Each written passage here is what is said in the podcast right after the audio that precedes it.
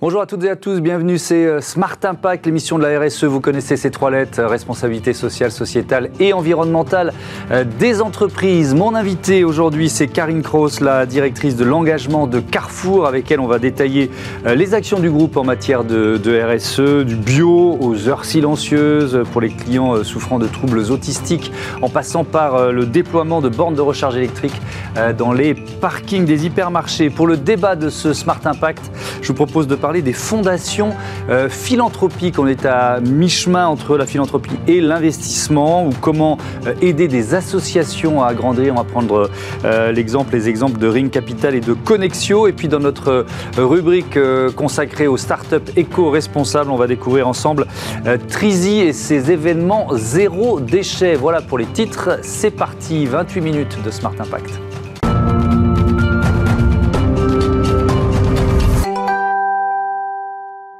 Bonjour Karine Kroos, bienvenue. Vous êtes donc la, la directrice de l'engagement euh, du groupe Carrefour. Euh, en janvier 2018, il y a le plan euh, Carrefour 2022 qui était lancé. L'ambition, c'était mettre le bien manger à la portée de chacun. Ça veut dire quoi le bien manger? Alors le bien manger, c'est, on l'a mis après dans notre raison d'être, c'est la transition alimentaire pour tous. C'est-à-dire qu'on veut passer à des modèles alimentaires plus vertueux, plus sains, plus équilibrés, plus respectueux aussi des pratiques agricoles pour tous, c'est-à-dire avec un critère d'accessibilité prix, que ça soit accessible à tous. Et donc c'est ça notre raison d'être, mhm. euh, qui s'appuie sur un historique assez fort chez Carrefour, parce que parfois on, l'oublie un peu ou on ne le sait pas, mais Carrefour est positionné depuis longtemps sur ces sujets de bien manger. Euh, en 92 par exemple, c'était l'époque du sommet de Rio de Janeiro sur le développement durable tout le monde se demandait ce qu'était le développement durable. Carrefour inventait les filières qualité Carrefour, qui sont désormais un marqueur fort chez nous, de produits euh, qui sont produits sans pesticides, avec des pratiques agricoles durables. En 92, on a lancé le bio aussi, le premier pain bio. Mhm. Ça fait 30 ans qu'on en fait chez Carrefour, donc on a été très précurseurs. Et l'idée de notre PDG Alexandre Bompard était évidemment de continuer de renforcer cet engagement sur la santé, sur l'alimentation.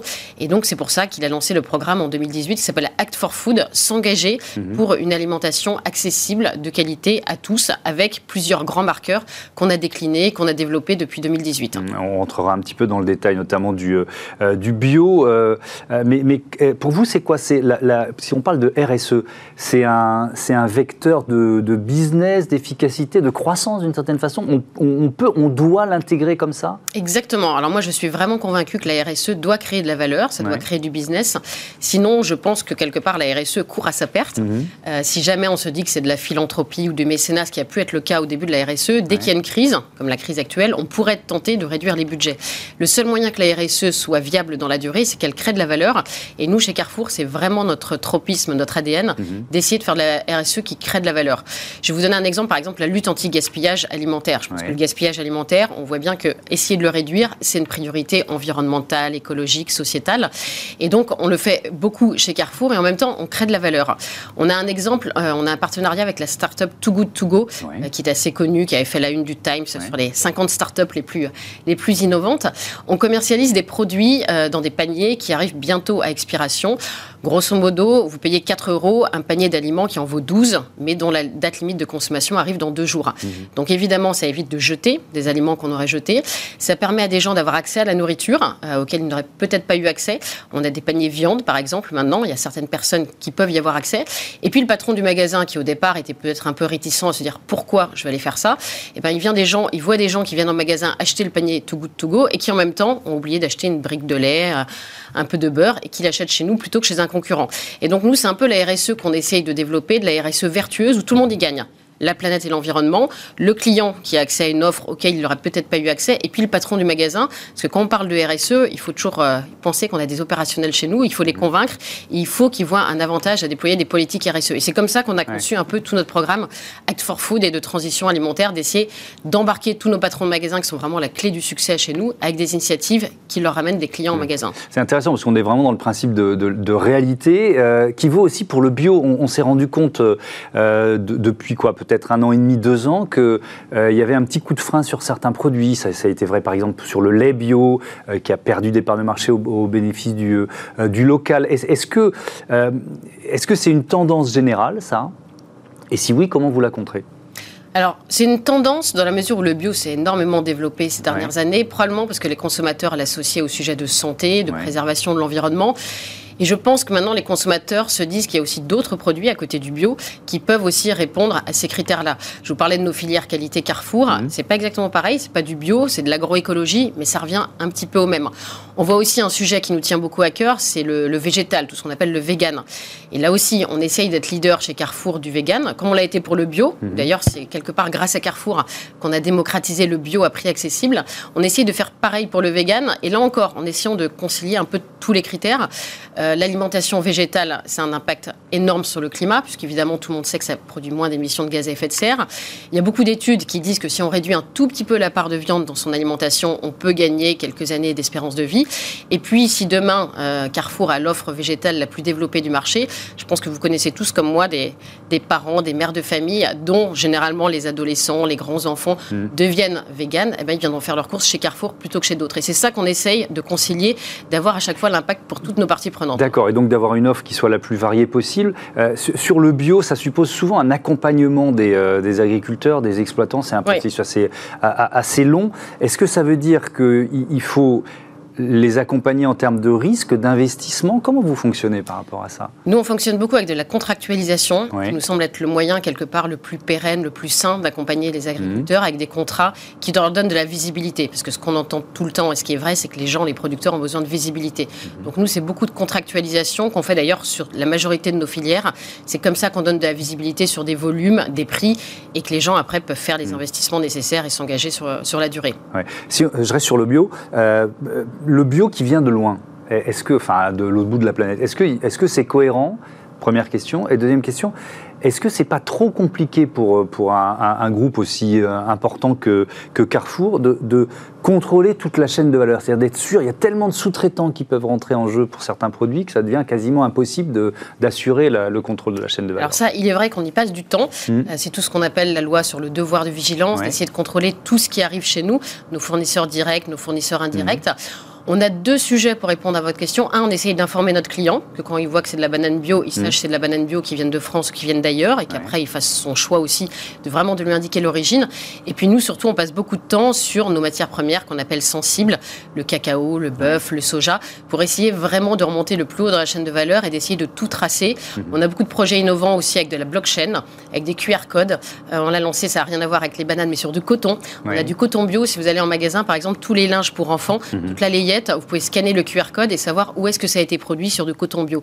Donc on fait beaucoup cette traçabilité. Évidemment, c'est des gros investissements, ça nous coûte cher, mais on essaye de le développer le plus possible parce que vous avez raison, c'est une question que nous posent beaucoup les consommateurs, d'où ça vient, même si c'est bio, et mmh. d'avoir la traçabilité de la, chaîne d'approvisionnement. Alors il y a un autre, il y a deux autres thèmes. On va essayer d'aller vite. Euh, euh, peut-être sur le, les, économies d'énergie en ce moment. Euh, voilà, une mobilisation générale en, en, France. Les entreprises sont évidemment sollicitées. Comment vous prenez votre part? Alors nous, on l'apprend de manière assez massive, j'allais dire. Je pense que dans la grande distribution, ça mmh. fait longtemps qu'on était sensible au coût de l'énergie, parce que ça coûte cher chez nous. On s'en doute, il y a évidemment tout ce qui est éclairage qu'on voit tout de suite. Il y a surtout les meubles froids, les meubles où vous mettez vos yaourts, vos surgelés, et puis les centrales de froid pour produire le froid. Donc chez nous, ça a toujours été un sujet de coût, et je pense que toute la grande distribution, c'était engagé depuis longtemps à essayer de réduire le coût. Donc, Donc c'est peut-être difficile de faire des économies supplémentaires si, vous en faisiez déjà pas mal. On en faisait déjà. C'est pour ça qu'on a pu se mobiliser assez tôt. Donc chez Carrefour, on a signé euh, dès mi-juillet une charte avec EcoWatt, qui est devenue assez, assez connue depuis. Mhm. Euh, donc on, prend l'engagement en cas de surchauffe du, du, réseau cet hiver, soit en cas d'alerte orange de réduire la lumière, le chauffage dans nos magasins, donc ça sera assez visible pour nos clients, soit carrément en cas d'alerte rouge d'actionner nos groupes électrogènes de secours qu'on a dans nos magasins. Et donc tout les magasins Carrefour de France sortent du réseau électrique, ce qui permet d'éviter des coupures chez les particuliers. Donc ça, on avait déjà quelque part l'infrastructure, les réflexions sur le sujet. Mhm. Et puis surtout, notre PDG Alexandre Bompard a annoncé à fin août qu'on allait augmenter les investissements pour rénover nos centrales froides. Donc c'est les fameux meubles qui produisent le froid pour les surgelés. C'était quelque chose qu'on avait déjà en tête, mais qu'on va accélérer pour essayer, ben, là encore, de réduire les économies d'énergie. Donc nous, c'est vraiment quelque chose qui nous tient à cœur et puis qui est central dans mhm. nos magasins. Vous, parliez de baisser la, lumière, ça, ça m'offre la transition vers ces heures silencieuses ce que vous proposez dans, dans, certains de vos, de vos magasins.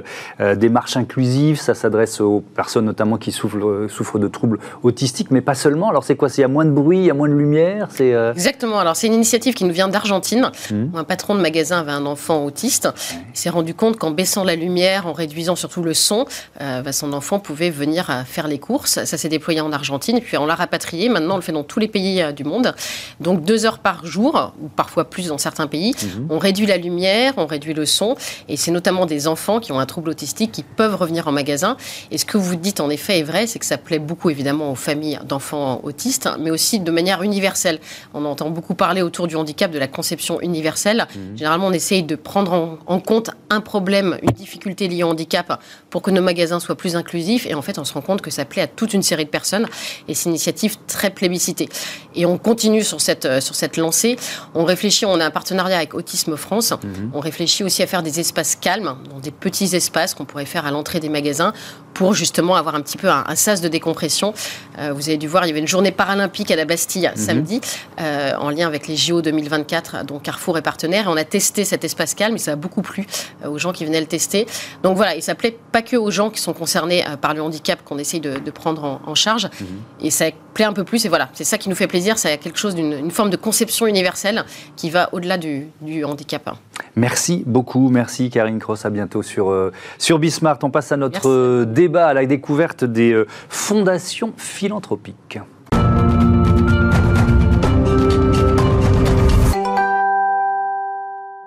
Le débat de ce Smart Impact tout de suite avec Nicolas Cellier. Bonjour, bienvenue. Vous êtes le cofondateur de Ring Capital. Jingo, bonjour. Vous êtes la fondatrice, la directrice générale de Connexio. Bienvenue à, vous aussi.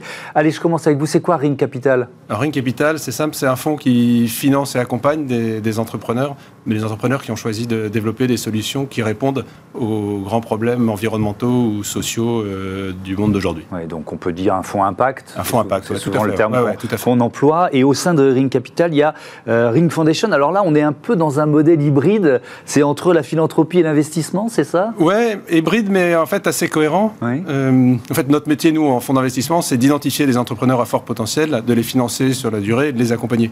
Et on s'est dit que ce qu'on fait pour des, des, sociétés, des startups, des entreprises en croissance, on pourrait le faire aussi pour des associations. Les associations ont autant besoin, voire plus de financement que des startups ou des scale-up. Et les associations, culturellement, les entrepreneurs d'assaut sont souvent un peu seuls, sont souvent très loin de ce monde de la croissance, de l'accompagnement. Mhm. Et du coup, notre, euh, on s'est dit, ben, on va, en tant que philanthrope, on va donner une partie de nos revenus pour financer gratuitement sur trois ans des associations. Oui, parce que là, il n'y a pas de retour sur investissement. Il n'y a pas de retour sur, y a pas de retour sur investissement. En tout cas, il n'est pas tangible, euh, il est social, mais il n'y a pas de retour sur investissement. Non, non, on est, et en plus, on est en pro bono, on est accompagné par la banque philanthropique, la banque transatlantique qui, qui gère tout l'administratif. Donc, un euro qu'on met dans le fonds de dotation. Ring Foundation, c'est un euro qui arrive euh, dans les assos. Et, ce dont on s'est rendu compte, c'est plus que de l'argent, et ça c'est d'ailleurs la, relation à nos discussions avec, euh, avec Jean qui, qui le montrait, plus que l'argent, ce que, ce que valorisent les entrepreneurs euh, assos, c'est d'être intégrés dans nos parcours, dans nos programmes qui sont destinés aux entrepreneurs euh, classiques. Hmm. Donc pouvoir les rencontrer, pouvoir avoir accès à des directeurs d'investissement, à nos événements, et, beaucoup plus, presque plus valorisés par eux que euh, l'argent qu'on leur donne sur Alors ça, effectivement, c'est une dimension qui est très intéressante dont on va parler, mais je voudrais, Jingo, que vous nous présentiez Connexio. C'est quoi le, le, principe, la mission de cette association? Bien sûr, donc Connexio, on est une association et notre objectif aujourd'hui face à des grands constats, c'est de lutter contre l'exclusion numérique. En France, ça concerne 13 euh, millions de personnes aujourd'hui qui sont soit en fait mal équipées, euh, mhm. pas connectées, euh, ou en fait ne maîtrisent pas les compétences de base pour faire les démarches administratives, par exemple, ou pour aller vers le marché de l'emploi. Donc ça s'adresse aux déconnectés ou, à ceux qui sont en difficulté numérique en France et ailleurs dans le monde aussi euh, Oui, exactement. Donc en France, on est euh, aujourd'hui sur une douzaine de villes dans plusieurs régions et on a en fait à peu près en fait 2000 apprenants par an. Mhm. Et euh, au niveau international, on avait commencé à agir avec des acteurs comme les Nations Unies dans des pays, par exemple au Kenya, en Jordanie et au Malawi. Sont des formations de combien de temps quelques, quelques heures, une semaine Ça se passe comment Donc aujourd'hui, on est sur vraiment en fait tout en process avec, processus avec nos apprenants. Mhm. L'objectif, c'est déjà de diagnostiquer les besoins et en fonction de ça, on va les orienter sur des différents parcours de formation qui peuvent être des modules assez courts de 20 heures jusqu'à des parcours assez intensifs pour former des gens vers les métiers numériques qui vont aller jusqu'à 800 heures de formation. Hmm. Alors on va rentrer dans le détail de, de, votre fonctionnement. Vous, vous soutenez Connexio. Euh, peut-être un, pourquoi vous l'avez euh, choisi et puis quel type d'accompagnement? On l'a choisi un, par le, potentiel euh, du problème et le potentiel de Jean. C'est vrai que Bon, ça se voit pas forcément, mais Jean fait partie de ces entrepreneurs sociaux qui ont un, très, un énorme talent, un très gros potentiel, mm. et, c'est vrai qu'ils pourraient être à la tête de licorne associative dans, quelques années.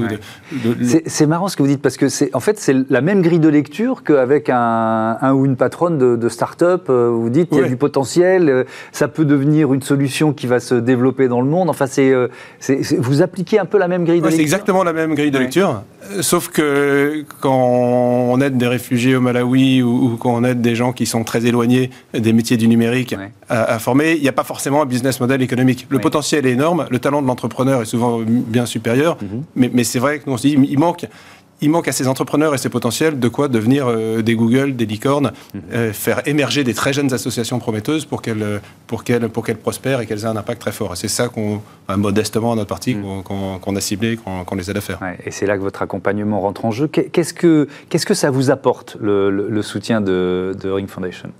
Donc déjà, je pense qu'on est très très chanceuse de faire partie en fait des structures qui sont accompagnées par Ring. Mhm.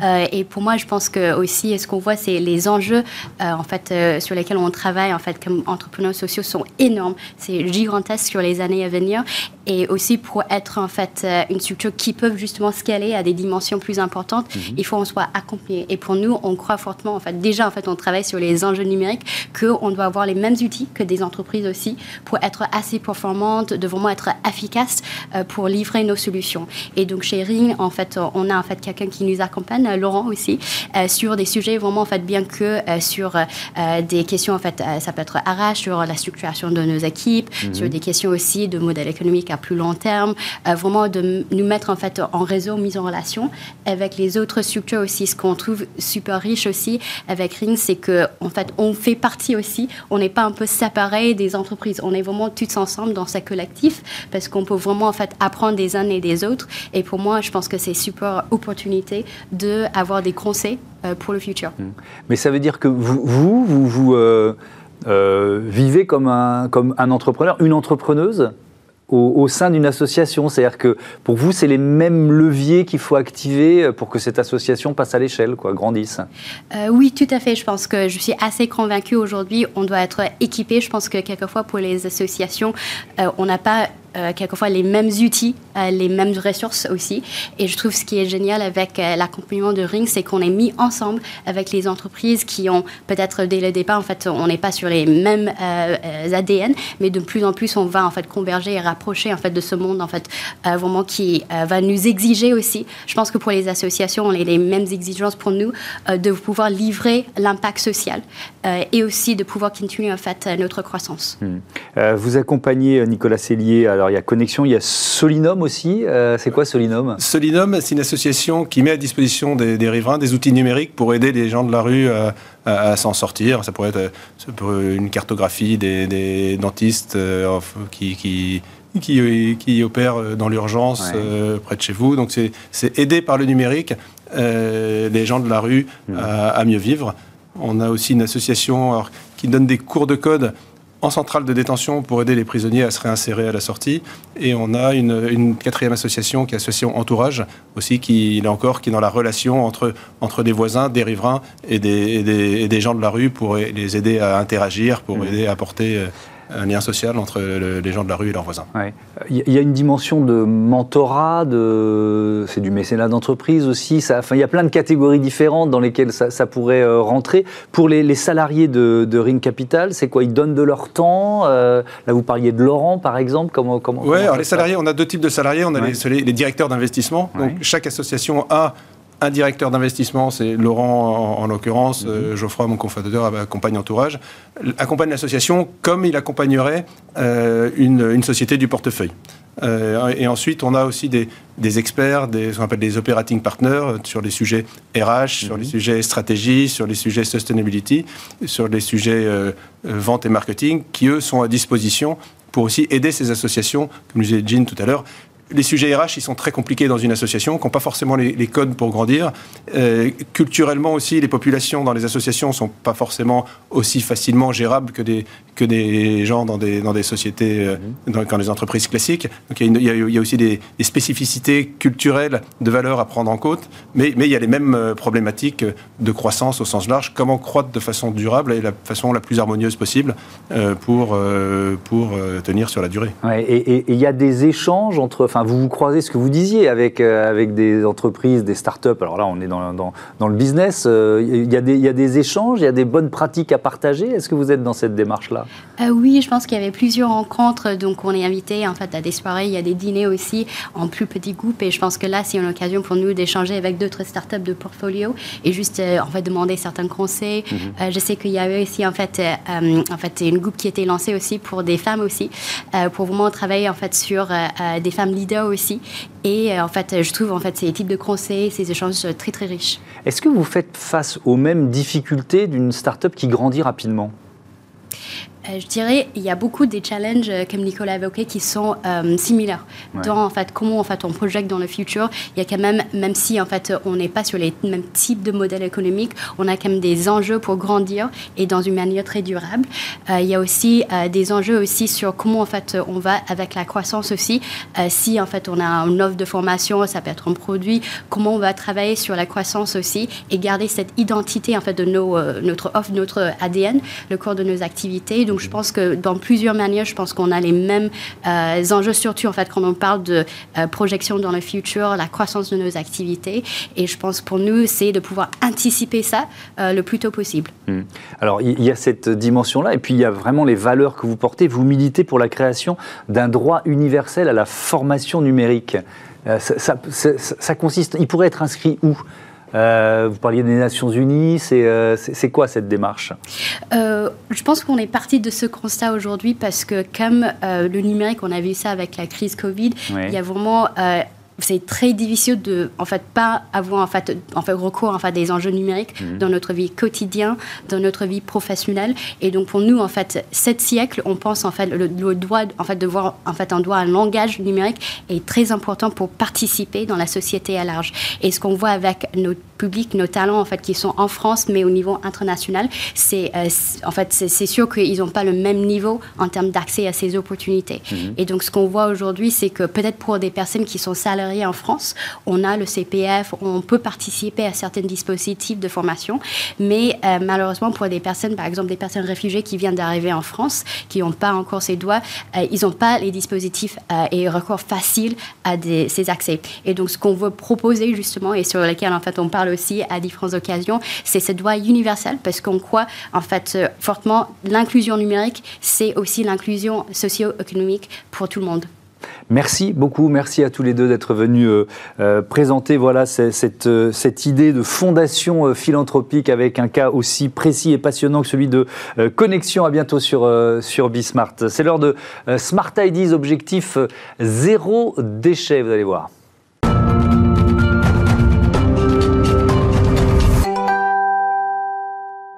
Bonjour Romain Bouillet, bienvenue. Vous êtes le, fondateur de Trizy, entreprise solidaire d'utilité sociale, donc euh, agréé ESUS. Votre métier, euh, c'est quoi? D'aider les entreprises, les événements à réduire leurs déchets? Bonjour.